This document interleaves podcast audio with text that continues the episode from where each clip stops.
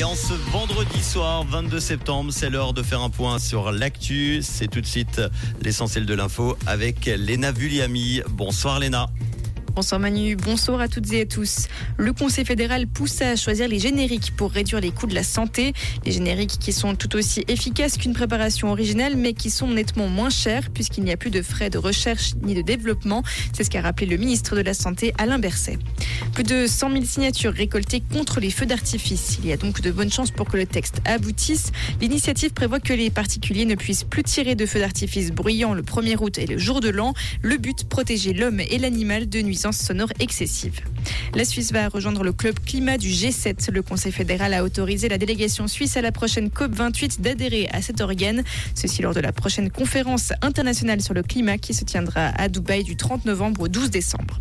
Lausanne crée de nouvelles zones de baignade après la jetée de la compagnie en 2019 et le vieux port d'Ouchy en 2021. La capitale vaudoise voit les choses en grand. Elle veut notamment aménager une plateforme supplémentaire dans le vieux port d'Ouchy. Ces euh, nouveaux aménagements se voudront plus accessibles aux personnes à mobilité réduite. Le pape François a atterri à Marseille. Il y effectue une visite de deux jours consacrée à la Méditerranée et aux défis migratoires. Ceci dans un contexte d'hostilité croissante envers les candidats à l'exil.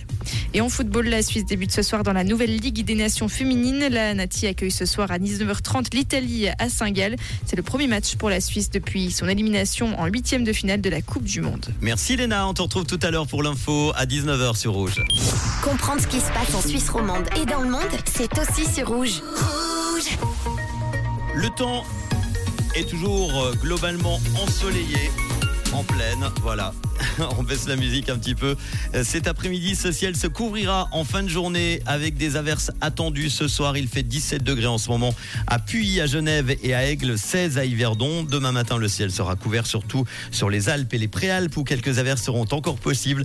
Quelques éclaircies sont attendues dès le matin, mais sur le plateau, nous passerons un temps sec sur toutes les régions demain après-midi. Mais pensez à vos blousons. Il ne fera pas plus de 18 degrés dès dimanche jusqu'à au moins mercredi prochain. Le temps sera bien ensoleillé malgré quelques grisailles matinales. Il fera jusqu'à 21 degrés et dimanche de la bise est annoncée sur le plateau. Alors on garde euh, un petit pull avec nous, évidemment, si vous baladez euh, peut-être du côté de Neuchâtel pour la fête des Vendées.